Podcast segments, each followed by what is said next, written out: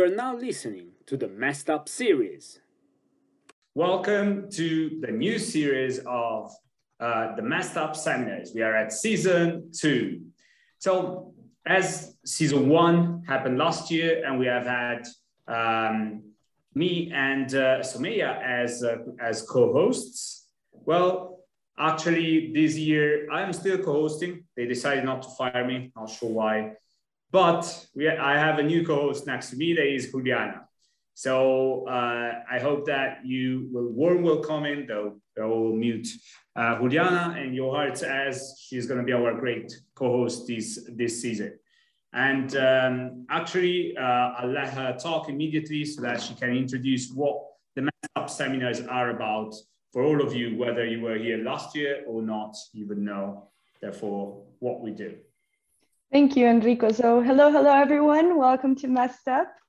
Uh, Messed Up was an idea of the Secret Society. We thought about it because we usually, as PhD students, look up to academics and look up to PhD students who are far ahead from us and think about how did they do this? How did they deliver such a beautiful presentation? How did they publish this paper? How did they get this grant? And then think about ourselves and think, well, I'm still messing up at things. But then as we were speaking about this, we we we noticed that part of what makes them be successful is their failures. They have learned from their failures. So Messed Up celebrates that. Our main goal is to encourage knowledge transfer among academics and hear, about, hear more about the other side of experience, the other not so fancy, not so successful side, that is the failures, what you usually don't talk about. So messed up talks about messed up moments. And, and that is why we are here. That's why we have Patricio here. So, oh, so while, while Enrico shares the meme, I will just give a, a little bio about Patricio. Patricio is a lecturer in the Security and Crime Science Department of UCL. He is currently teaching organized crime, and his research is mostly focused on Mexico and more broadly Latin America and the Caribbean, on issues on organized crime, particularly extortion. He finished his PhD in security and crime science back in 2020. Now we're going to start this session by discussing a meme. That is what we usually do with Messed Up. We start with a meme that like resembles the topic of today. Our guest chooses the meme. So Enrico has uh, shared it now. Can you describe it for us, Enrico, please? Yes. So um, we have that that famous meme about uh, uh, Eddie Murphy saying that something cannot happen if you don't do the previous steps, and in this case, you cannot get rejected for a job if you don't apply for it. And um, this is actually because the theme of today is about uh, jobs and the fact that there are rejections. Jobs don't don't normally go straight into an offer at the first application you do. There are mistakes we make during job interviews or even in the CVs. And uh, Patricio was really interested in uh, talking about this, talking about why certain applications may go wrong and what was his experience on this. So Patricio, do you want to add anything about the uh, meme itself? Yes, um, you can hear me all right, okay? Yeah. Yes, we can. So, I mean, yeah, I, I, I guess the talk I wanted to, the chat I wanted to have about was about how to turn job rejections into strengths and how to build from them to then uh, learn from them and then, uh, you know, to eventually get the job that you want. And I would like to just correct something that Enrico said. So he said that, you know, sometimes we don't get jobs because there are mistakes we make and things like that. But actually, sometimes you can do absolutely everything wrong, right, right. And it's just, you know, happens that someone else was slightly better than you. They had, you know, stronger CV or, or, yeah. they were better suited for the job. So, you know, don't feel bad about being rejected. It's not necessarily that you did something bad. It's just that, um, you know, sometimes. Uh, not necessarily mistaken, mistakes yeah. are something done badly, but I completely agree with you. Yeah. Um, the issue is more that um, sometimes just uh, people are like trying to do the things and uh, maybe they thought that that was perfectly fine, but just wasn't good enough for the com- the competition you have in some yeah, moments. Exactly, uh, because ultimately you are competing with other people, and therefore, um, you know, uh, you're. So there's two things: you have to be a good match for the position, and secondly, if there are two people that are well matched for the position, well, they're going to have to decide on some objective terms who is, um, you know, the better candidate, who's the strongest candidate. Um, yeah. Great. So, can you tell us about your experience on finding a job after yes. the PhD? Okay. So, first, mm, actually, I would like to narrow it down. It's not so much about finding a job, but finding specifically, I wanted a you know full time lectureship. Like, uh, I wanted to be an academic. So, um, I guess because right after the PhD, I had a postdoc in, in, in the department as well. I, I, was teaching fellow for Latin America and the Caribbean, but that was only funded for two years. So I wanted to make sure I had, you know, uh, I have a family, I have, you know, I need to eat, things like that. So I wanted to make sure I had a, a, a full-time permanent position.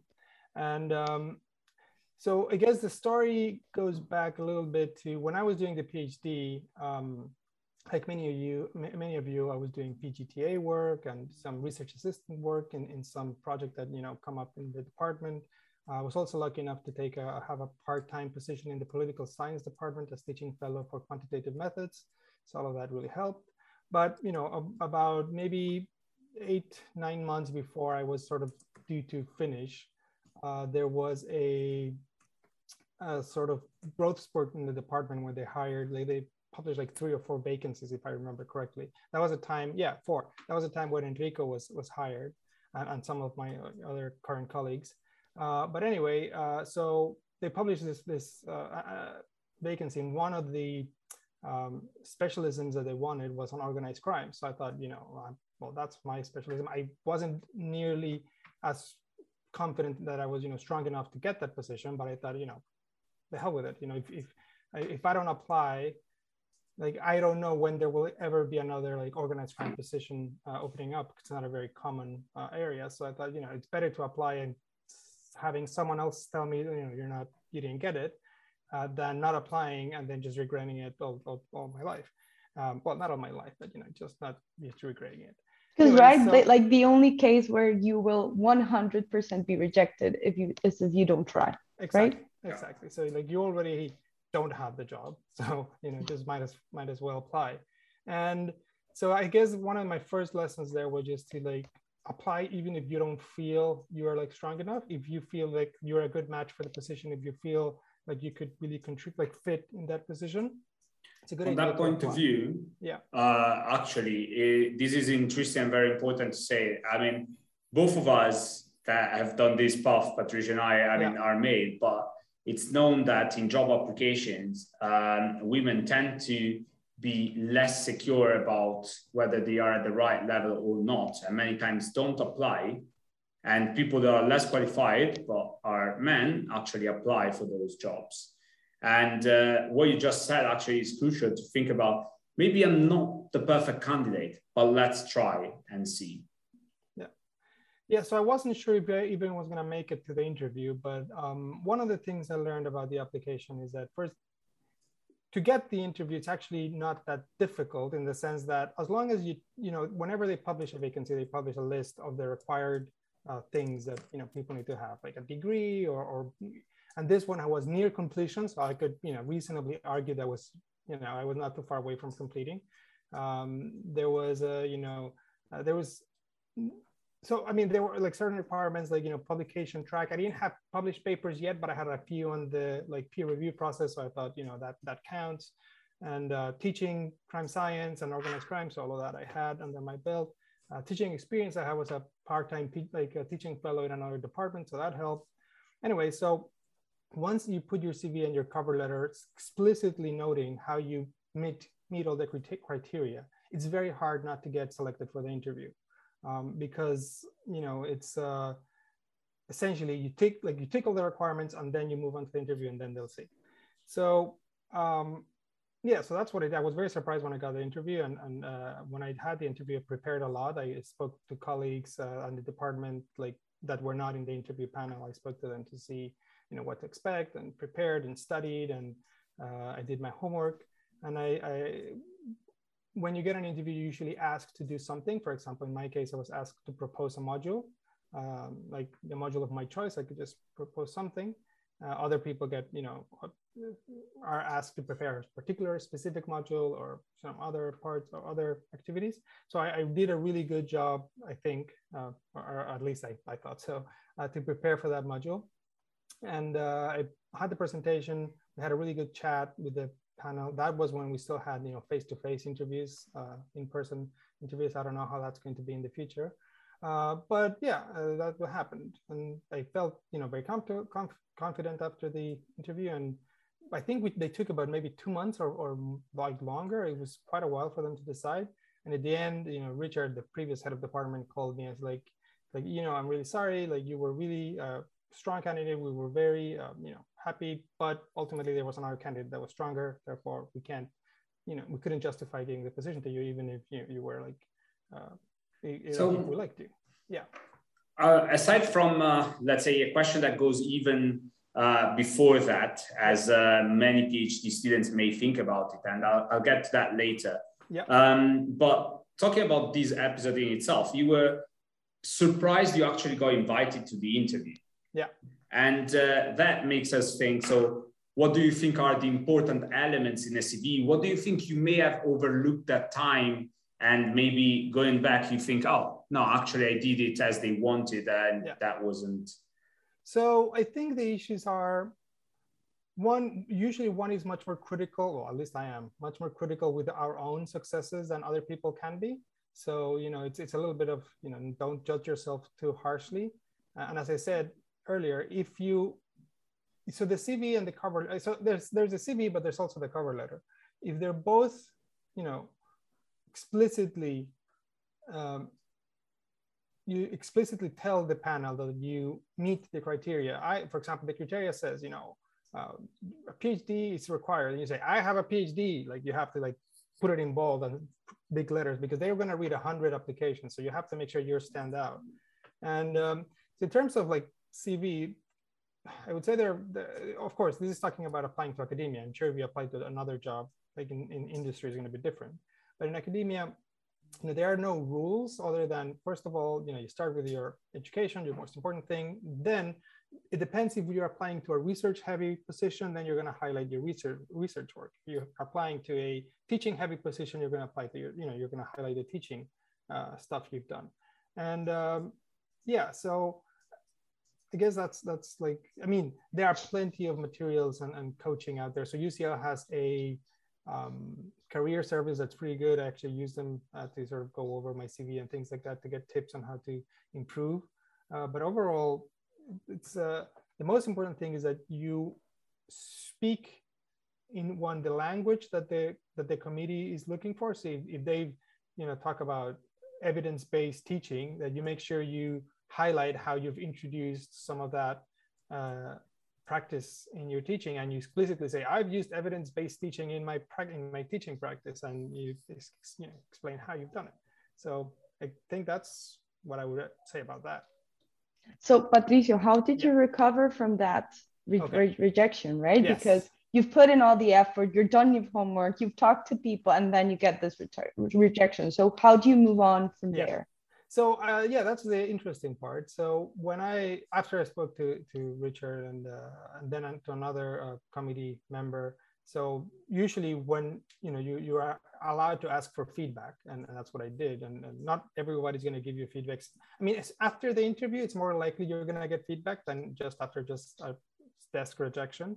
If you didn't make it to the interview, but after the interview, it's very likely that you can get feedback. And so I spoke to several of, of the panel members, and they told me like it was great. You know, really, we really like you. You, you actually you did very well in the interview, but on paper, just weren't strong enough. You know, because you required publications and you didn't have anything published yet, even though there were several like things on the pipeline, and there were other people that did have publications. And you know, you said you were close to your PhD, but you know, you're still like you know a few months away from that. You still haven't like you know entered into the CRS and things like that. So all of those things sort of mattered. In my case, there's also the element that as I am, um, I'm not from the UK and I needed a, a, work visa to work here.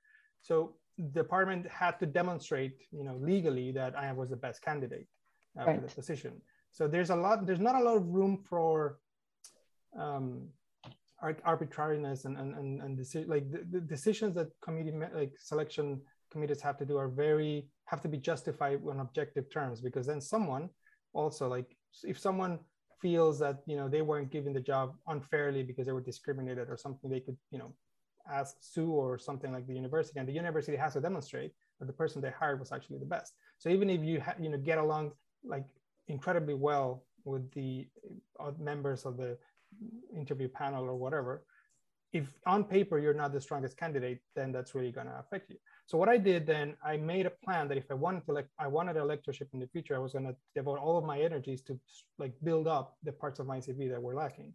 And right. so I put a lot of effort into publishing to get to get at least two papers out there before the next time, before uh, the next interview I had. And then I also some of the papers that were under uh, uh, under review, I posted as preprints, so I could also have some tang, you know tangible evidence that those papers are exist that they're out there because if you just say you know manuscript in preparation people don't really know whether the manuscript is in the first stages or it's like completed but it's just waiting to be reviewed.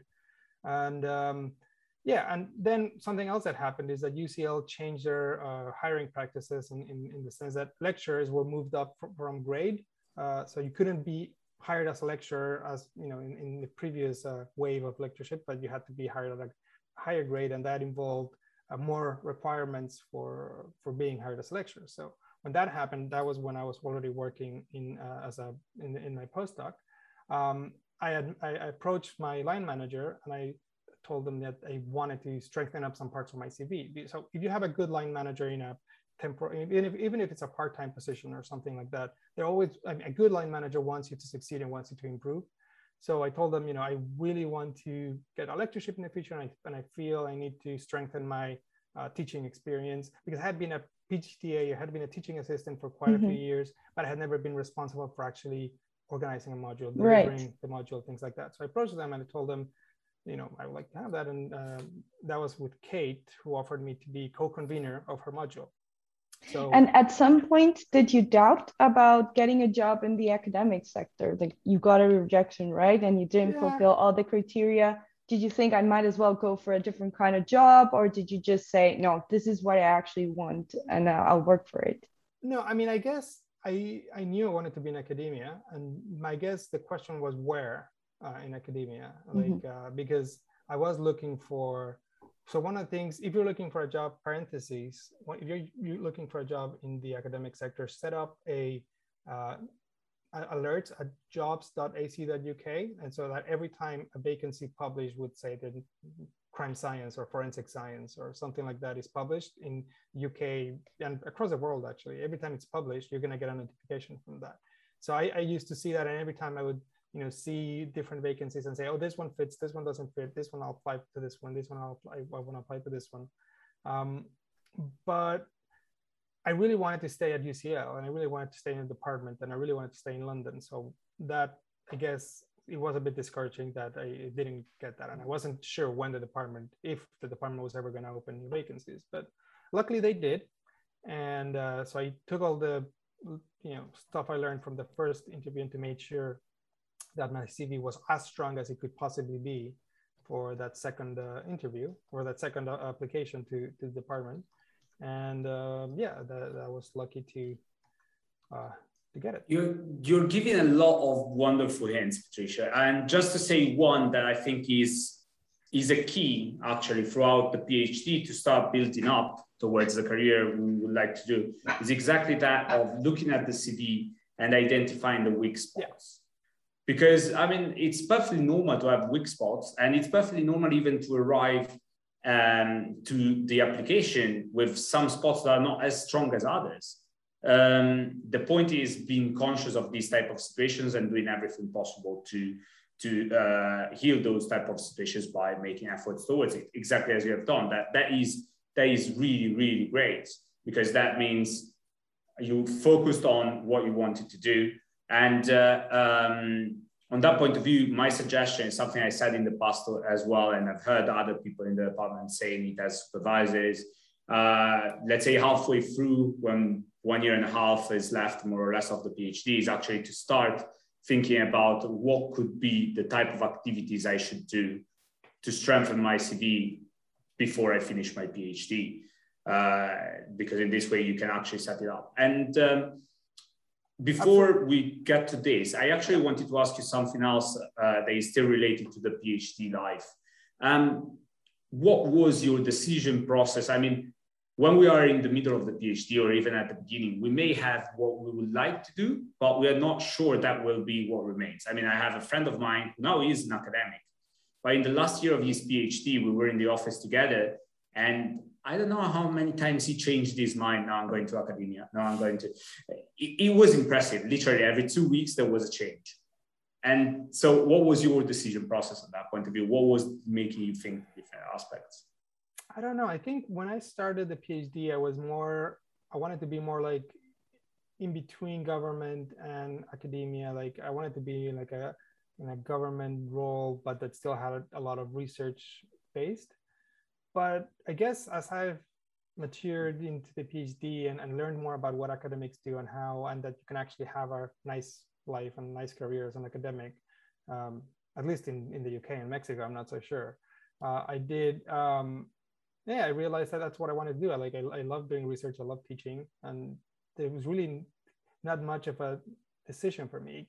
Um, yeah, the big question for me was where did I want to go to? You know, did I want to go to the U.S uh, did I want to go to um, Australia, New Zealand, which I, I, hear like it's one of the best places to work as an academic, but it's just too far away from family and things like that. And um, or you know going back to Mexico, which was also an option. Um, and I guess what I what I mean, one thing to consider is that even if you're making a decision to be in academia, it doesn't have to be the you know decision that defines your career for the rest of your life. There are people that change careers, and that's perfectly fine. There are people that you know sort of divide their time between academia and you know government, or um, you know you may want to create a startup then or have a business. And uh, even for example, uh, consider the academics that you know the, designed the uh, COVID-19 vaccines. Like a lot of them are still academics in Oxford, but they also created a company and spun it off, and now they're sort of billionaires and academics. So, which is a nice combination. Uh, but uh, yeah, I guess everybody's path is different, and you have to re uh, one sort of do a lot of self exploration and reflection to think like, what do you want to do? How do you see yourself in in five, ten years? but then also be open to the fact that you can change your mind and, and uh, move to other mm. areas.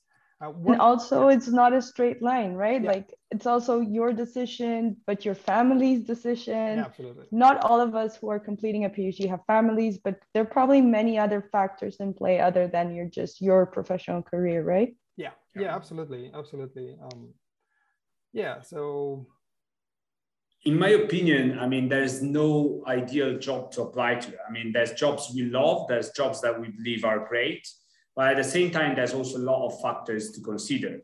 Um, I made an example. A big doubt for anyone in the cyber in the cyberspace who love academia is whether though the time they do in this way is actually worth because if they were going on private company, they would easily double the money. And then you evaluate, okay, is it the fact that I can do whatever I would like to in terms of research, for instance, more valuable than earning X much more by not being.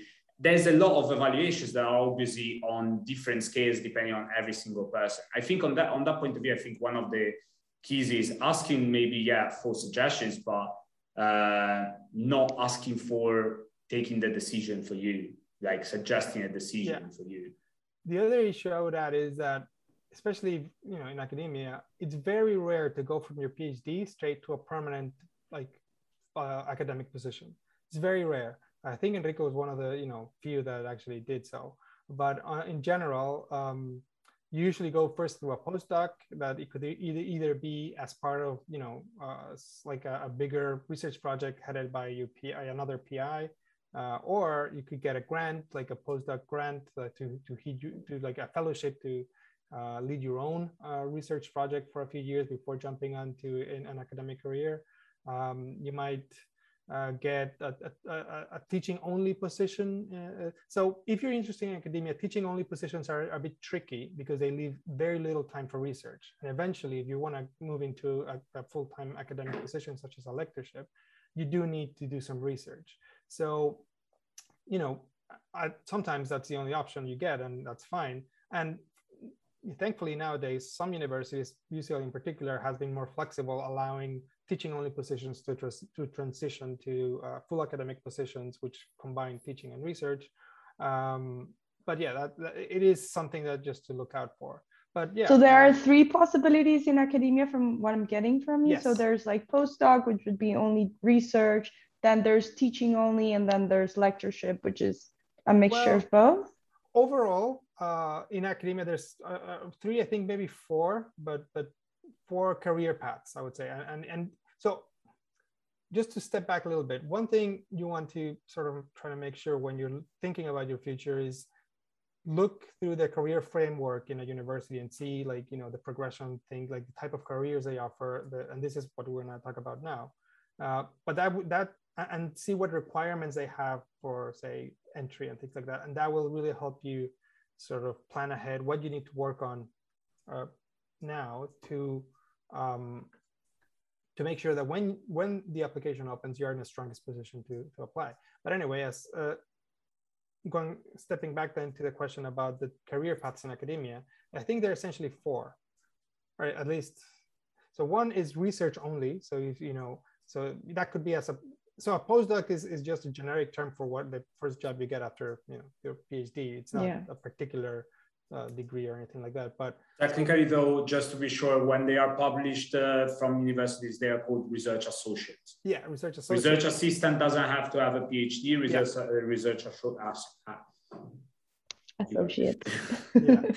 yeah. So there's a research only position. You could even you know be a principal researcher at Devote. If you hate teaching, that's good. They're usually very. They're not that common um, because you know a lot of the income universities get is from teaching so unless you bring, if you bring your own grant, uh, you know, you get this multi-million dollar, multi-million pound grant, mm-hmm. uh, then you can, yeah, you can pretty much. So that's then the burden is on you, right? To yeah, bring in yeah. the money to fund your research. Yeah, yeah. Or unless you get like a, an endowment or something like this company to fund your research for many years, that's one.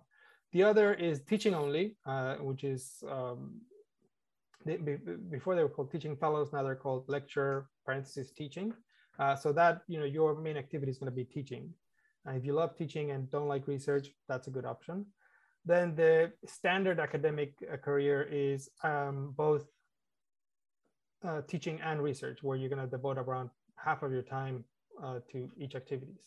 Um, there's, I guess, the fourth career option in a way is to do consultancy, to like be an academic that does consult consultancy to companies. It's, uh, it's a bit like research, but you're not publishing as much as uh, just uh, you know doing research for private companies for specific uh, issues. Yeah. I, I, guess it would be the less common of the sort of. Uh, yeah, I mean, consultancy can have different degrees. You can do yeah. one-offs every once in a while, even if you are in another path of these. Uh, obviously, those are passing through NDAs technically as they are extra your job. In such case, that you wouldn't do them during the 37 hours of the job. Uh, and all of that. But yes, uh, it, it's possible to do consultancies at any point. Actually, UCL has UCLC that is made on purpose for you to uh, find consultancies and they take a percentage and everything. Yeah. Um, it's uh, it's it's a path uh, on many I would, aspects. I would I would add that maybe another path that it's not necessarily an academic career, but it is it is a career in academia in a sense is like some professional services position are open to people with PhDs, for example, those that uh, advise other researchers on how to get grants, uh, project management of large projects, um, uh, engagement, communications, all of those, you know, for some positions you might, uh, you, you might not want to, like some yeah. people with PhD go to that, those positions as well. That's perfectly fine. Right. Managing so, labs, things like that. So if we go back a bit, Patricio, yeah. we have here in the in our audience many starting PhD students. Some of us are halfway. What would you say like, for us who are still deciding? I myself, I'm very interested in academia, but then many of them might be considering, well, should I go for academia or should I go for something else? What should I start doing now to prepare myself so that by the time I end my PhD, I'm like a very good candidate yeah. for what I'm looking for? What would you tell us? I guess that's the most important question of the talk, uh, in a way that. Um, so, I, what Enrico said a, a, while ago about looking at your CV critically and saying, you know, these areas are weak, these areas are strong, is important, uh, but it has to be qualified that it's so CVs are not weak or strong in abstract; they're weak or strong for a particular position. So first thing is think about the type of positions you would like to apply for. Like what, where, where would you see examples of other universities or your the universities you want to go to, uh, and see what they ask for. What's the minimum requirements they ask for? What's the common things they ask for? Then look at your CV and say, okay, so I don't have this bit. I have this bit about a little bit. I have you know nothing from this and things like that. And then make a plan so that you can effect, you know, uh, effectively improve those areas, strengthen those areas, so that when when those positions and if those positions open, um, you are you know, in a good position to, to apply to them. Um, yeah, it's all about being strategic, about knowing where you want to go. And then, so you're never gonna, you're not gonna get a PhD if you, I sorry, you're not gonna get a job if you worry about getting a job by the end of the PhD. You have to start thinking about that, you know, since the middle of it and start yeah like pointing your let's say uh, for example when i was doing pgta work in, in the department there was a time when i and, and doing another term of pgta work wasn't really going to add much because i had already been a pgta for you know several modules several years. So maybe it was time to then look at a different position. That's when i got a, a part-time teaching fellowship at, at another department. And and that was great but teaching so much also neglected the the the, the the uh, research side. So, uh, you know, instead of returning to the teaching fellowship for a second year, I turned that down and started focusing only on research so I could make sure I have, uh, you know, more papers published so that by the time when the time came, I was a good candidate. So it's, it's a good, it's a balance between, you know, saying no when what's knowing when saying yes to an activity is going to strengthen your, your uh, profile and when saying no is better for your strategic plan. You know if you because we have little time for everything we have limited time so you have to make sure that whatever you're doing counts towards the requirements of the uh, strategic plan you've made. Um, Patricio, we have a, a um, question from the from Nadine for from the audience, but First, I wanted to point out another a word you use that I think is great, and not just in preparing the CV yeah. in terms of the skills you gain strategically, uh, being uh, using strategy. Yeah. That's also when we uh, actually apply. I mean, people. I hear people sometimes, "Oh yeah, I applied to a hundred jobs today," and uh, it won't be effective for a very precise reason. I mean, when you apply with uh, LinkedIn, for instance, there's those easy apply that already put the things in place. But if you are drafting your PhD carefully, it can really make the difference because, as they were saying in psychology, social psychology aspects uh, in a course I followed, uh, there's a question of saliency on um, on what you put in the CV that needs to stand out somehow. But also because, like, if you're applying, I make this example for the information security group in computer science um, and uh, the cybercrime center in Cambridge. So two top universities, two groups that both focus on uh, uh, cybercrime. Still, it's not the same application. There are some little things that need to be tweaked in the personal uh, statement and uh, show that you actually tailored your application for that. So aside from strategic thinking, as you said, from let's say the middle of your PhD yeah. throughout, also when you get to the applications is important to, to characterize those.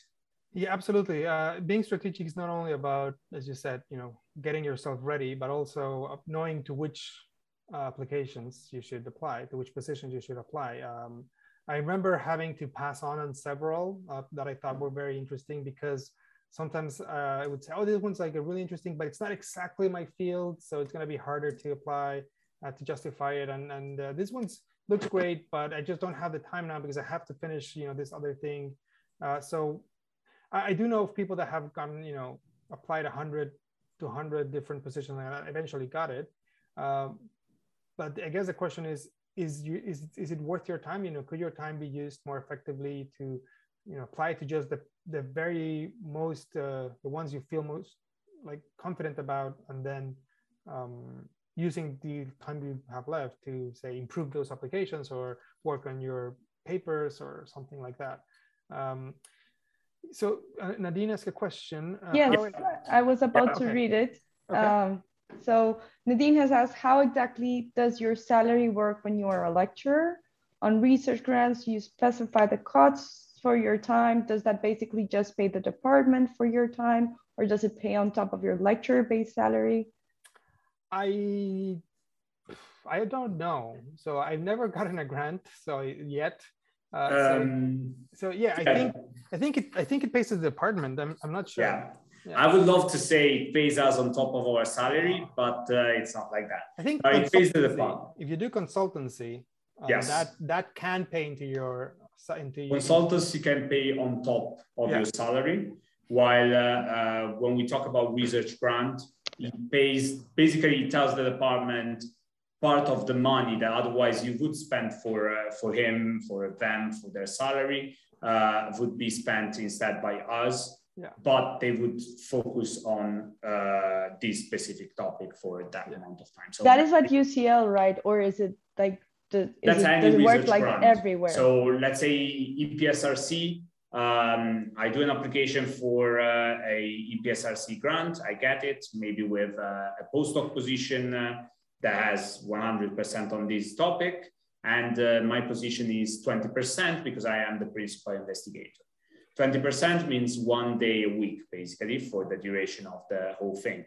That means that I am still employed by UCL, but that one day a week I'm working on that topic. That may not necessarily right. be that every day I have to dedicate one day, don't get me wrong. It's more objectives related, um, that percentage.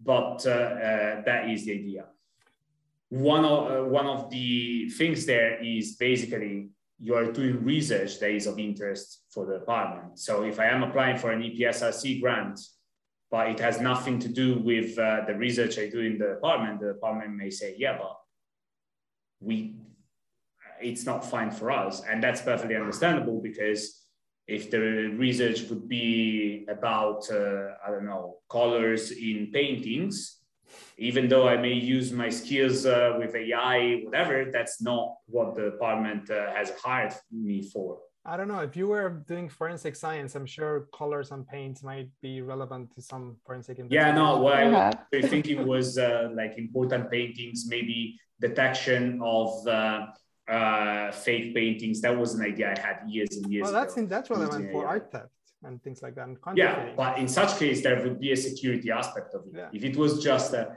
oh, look at the colors in a new way in paintings, that's purely art. Yeah. I don't think the department would be with uh, me in uh, There's also the, the uh, so uh, to complement a little bit what Enrico was saying, also, if you bring enough money, like some grants allow you to buy out your teaching time so that you mm-hmm. can devote more of your time to research instead of uh, dividing it. You know, if you get a really big grant, then you can just uh, not teach for some years and devote yourself only to those projects, for example. So um, we have one last, uh, let's say, question of the of the guidelines we have for for the session, I'd say, and then uh, we go we'll go towards the the end with the usual format that we have had also in the previous year. Um, so, what would you say are the potential pitfalls during a work interview, and how can we prepare for it? Uh, so, there are two types of uh, interviews I've had, and I think there are generally two types of interviews you can have, and so how it goes depends on those those two. One is a bit more unstructured and it's more like a conversation with you on the panel and it's a bit free flow and it's really have to be on your toes to make sure you have to prepare for a lot of different angles and different questions you're going to get. And uh, the other is more structured and you have like all candidates get exactly the same questions, all candidates, you know, and so that's a bit more less stressful. I mean, you don't know beforehand the questions, uh, but but it does feel a bit more rigid. So don't feel, you know, bad if your interviews feels too boxy or something. Maybe that's just the format that the panel has chosen. Um, in, in my case, in the first face-to-face interview was a bit more free flow, was, you know, um, a bit more like a conversation. You also mm-hmm. knew the people on yeah, the interview panel. My right? case, it's, it's probably not comparable to everyone's because I was interviewed by the department, so I knew most of the people who were interviewing. Usually, there's always one external um, external um, member of the panel from another department, from another university, even. So that, for in my case, in the first panel was someone from Australia, and in the second one was someone from another department here at UCL. One thing I did do that I, I recommend everybody to prepare for the interview is I read up on uh, the different because you, you can ask like beforehand who's going to interview you uh, and uh, or usually you're told so i read up on them and i read up what had they published recently what what did they teach what did they work on to make sure that i sort of spoke in language that they would understand uh, and also I, I mean i also you know for example uh, it's to sound maybe bad but in my first interview one of the so the external uh, member of the panel had published a paper on using formative as peer peer marking uh, as a form of formative assessment in criminology courses. So I made sure I brought that up in the interview. Um, as so you knew he was going to be there in the yeah yeah yeah panel. you're told you're told who's the, who's the member of the panel who's going to be okay. in the panel so i read you know read about them and i read their papers and so i, I made sure that in interview in the interview sort of uh, I sort of uh, you know brought up that paper as an evidence of my use of, of uh, teaching based, uh, evidence based, you know, teaching. Uh, and you know, I'm not saying that made a difference or not, but it's sure it certainly you know helps uh, the interviews remember you and put them put you in, in, in their sort of good side. In the second interview, also uh, the person that interviewed me, uh, I also mentioned something about a book they had recently authored. Um, so I mean, yeah. So all of those little things can help to put you in a bit in a more favorable favorable light i would guess. I mean don't be a suck up. Like don't be you know too obviously trying to like win them over but it just makes you more relatable i guess more identifiable.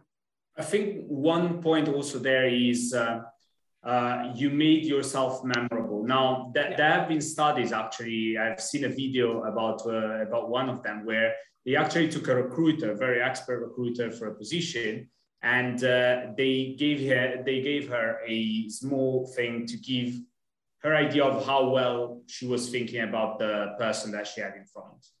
And they had a person who did a very good interview, a person that was, let's say, so and so, and uh, uh, a person that was actually an actor, the last one, uh, that did everything possible but like entered with the bags like uh, with with food in it and put it aside and mm-hmm. things were falling things like that um, and one thing they noticed was that in an interview, as well as in many other things, it takes like five, six at least uh, good points to recover from one bad one. But also, what they noticed was that there was already in 15 minutes um, interviews, after five seconds, you already had a clear difference between the three candidates. And that's the question of standing. That's scary. Yes. But that's also a question of standing out because it, it, one thing that the recruiter said, and you clearly see in the video, is the first candidate, the one that did great, entered the room, smiled, gave the hand. Okay, now it's complicated with COVID, but that was probably like 40 years ago or so. Um, gave the hand. They had quite a, a good uh, vibe with them. Obviously, it's normal to be nervous. I, I would bet everyone's ner- nervous before a job interview, but that that helps a lot. Now, actually, I would like to quickly ask you one thing about uh, your interviews in yeah. terms of uh, a lot of people talk about lying to get the job, lying at the interview. Um, you mean like enhancing certain things or like not just enhancing? I mean, enhancing a bit, I wouldn't say lying. I think that's still fine if you're able to back it up. Um, so enhancing a bit is different from saying something that is completely like a bit or this much, there's Whoa. a difference. Let's put it that way. Um, what's your opinion about this, Patricio? Well, absolutely don't. I mean, uh, yeah, you're gonna. I mean, of course, it's a bit difficult in abstract terms, but uh, if they're asking you, can, oh, can you? Well, it depends. If they ask you, if they ask something like, oh, well, no, how many papers have you published? And you say 15, but you, you know, publish only 10, then don't lie because they're probably, it's something that's obviously easy to, you know, uh, check.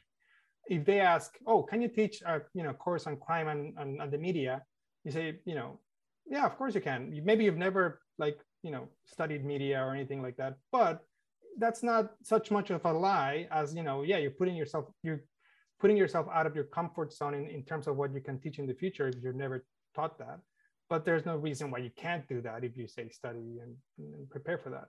So there's right. a difference between say lying about something that's verifiable and just, you know, not being uh, yeah, like I, I, had a friend that was hired for a position on politics and communication. They had never really, uh, uh, you know, worked on that field, but they prepared for the interview, and so they got the job because they, um, you know, they could teach about politics and communication, even though even though they hadn't before.